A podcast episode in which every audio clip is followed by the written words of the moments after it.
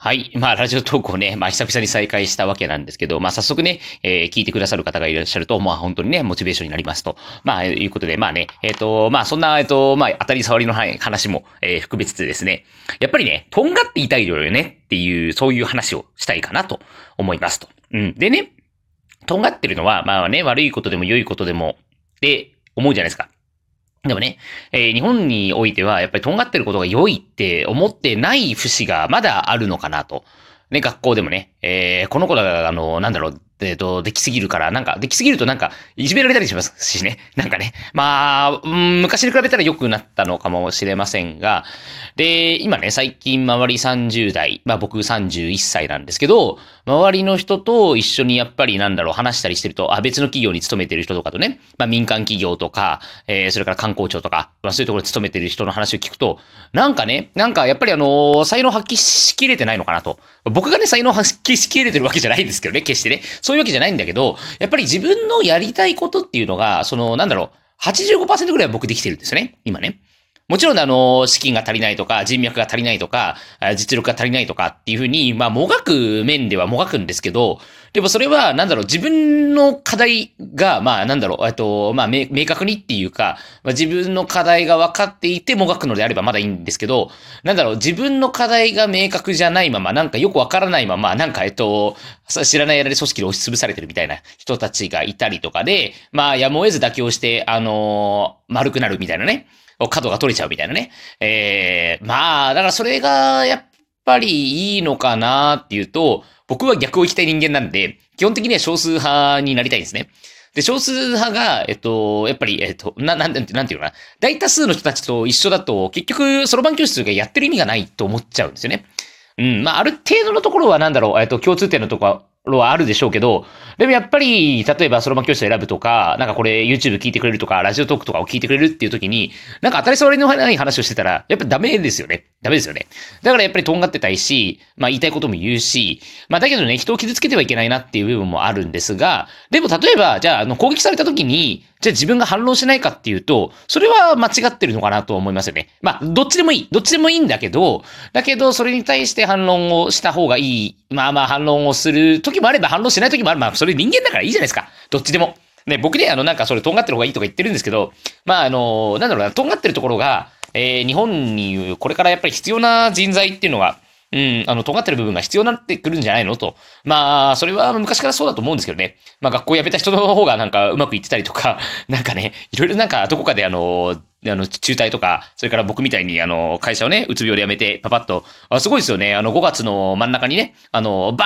ーッと会社から逃げ出してですね、えー、デロイトトーマツコンサルティングってとこある、だったんですけどね。まあ、話喋っちゃってますけど、これデロイトが悪いわけじゃないですよ。デロイトはすごくいい会社だと思います、僕は。だけど、僕はそこが合わなくて、まあ、あの、本当に言ってることはね、理解できるので、自分がそれが全部できなかったんですよね。で、みんななんかエクセルもできるし、パワーポイントもできるし、なんか話もうまいし、お酒も飲めるし、なんか全然あの体力めっちゃあるし、みたいな。で、僕全部ないんですよ。うん、本当に。なんだろうって感じです。ですね。でもこの人でも、まあ、こんな人でもやっぱり自分のやりたいことだって生きていけるんですよね。自分のやりたいことやって、自分の、だって例えば喋るとかっていうのは別に得意、得意、まあ、好きなことなんで、ね。えっ、ー、と、得意じゃなくても、まあ、好きなことで、やっぱり自分の表現をして、で、まあ、結果としてね、誰かに役に立ってるっていうのが分かれば、うん、ななんていうのかな。やっぱり、よく、よくないですか？良くないですか？っていうのは、まあ自分にとってこれいいだけかもしれない。聞きたくなかったら聞かなくていいわけであって、でもやっぱりどこかで聞いてくれてる人がいる。でも尖ってるところがあるから聞いてくれる。まあこれお笑いとか、えっ、ー、と、ピアノとかでも何でもそうだと思うんですよ。なんでお笑いとピアノが出てきたのかなわかんないですけど、うん、このオリラジがやってた中田敦彦の、このあの、歌ってる時あったじゃないですか。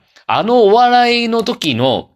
僕、お笑いそんな見ないんですけど、あの突然、ラリオフィッシュでしたっけ？ごめんなさい。間違ってたごめんなさいね。それはまあ、お笑い詳しくないんで。あれ突然歌い出した時に、これはやばいと。これは面白すぎるという感じでですね。で、結局今 YouTube 大学とかね、中田敦彦さんやってて、まあ僕ニュースピックス好きなんで、まあ NEXT っていうコーナーも一緒に見てたりするんですけれども、やっぱりそういったところで、で好きなことが、まあ、多岐にわたってるわけですよね。で、僕も多分多岐にわたってて、で、やっぱりああいうポジションを目指、まあ、目指したいっていうか、まあ、中田敦彦さんも今日ね、なんかあの、今日、昨日かな、YouTube ライブで、えー、尊敬してる人誰かいますかって、僕、落合陽一さんって答えたんですけど、まあ、中田敦彦さんも尊敬してますね。うん。で、あとは爆笑問題の太田とか、うん。えー、ど、どっちが、どっちが太田でしたっけ？細長い方が太田細長い方が好きですね。いや、まあ、細長い方がって別に田中、田中だ。田中も別に、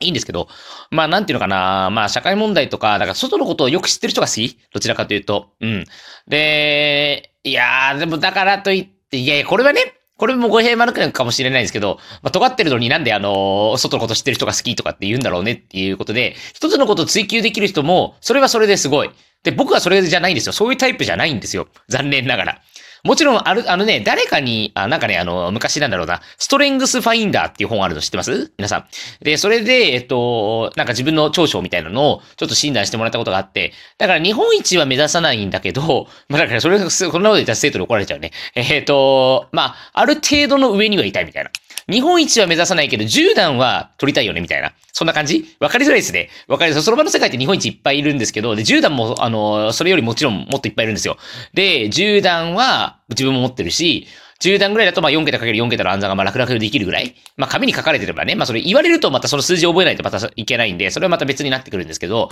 まあそれぐらいはまあ子供たちできるようになってほしいよね、みたいな。だから要求するところは高いんだけど、すっごい一番つい、すごいところを追求できる人ではないってことね。で、それをやっぱり、あと自分はまあピアノでも、えー、勉強でもまあある程度ピアノと勉強そのままだったらその程度まで行ったかなと。でも行ったかなっていうのもまあなんかあの、自分っぽく聞こえて嫌かもしれないですけど、でもそれに反して本当にできないところがさっき言った通り、エクセルもできない、パワーポイントもできない。僕、講習会とかで講師するとき絶対パワーポイント使わないですからね。で、今高校生の方がうまく使いますね。うん、だからそういうのは、だから得意な人は、いるので、それを得意な人に任せていく。まあ世の中ってそれなりの人間がいるわけなんで、やっぱり得意なところ、尖ってるところを持ち合わせて、チームをうまく、あの、作っていく、チームをうまく組み合わせていくっていうところが、やっぱり、なんだろう、社会にとって必要なことだし、まあ、なんていうのかな、まあ日本にとってもこれからプラスになっていくんじゃないのかなっていうふうな気がするんでね。しかもまあ今コロナ関連でね、えっと、まあ家で働く人たちが増えてる中、まあだから企業の中で、ただ言ってるだけっていう人は本当に評価されなくなってきてる時代なので、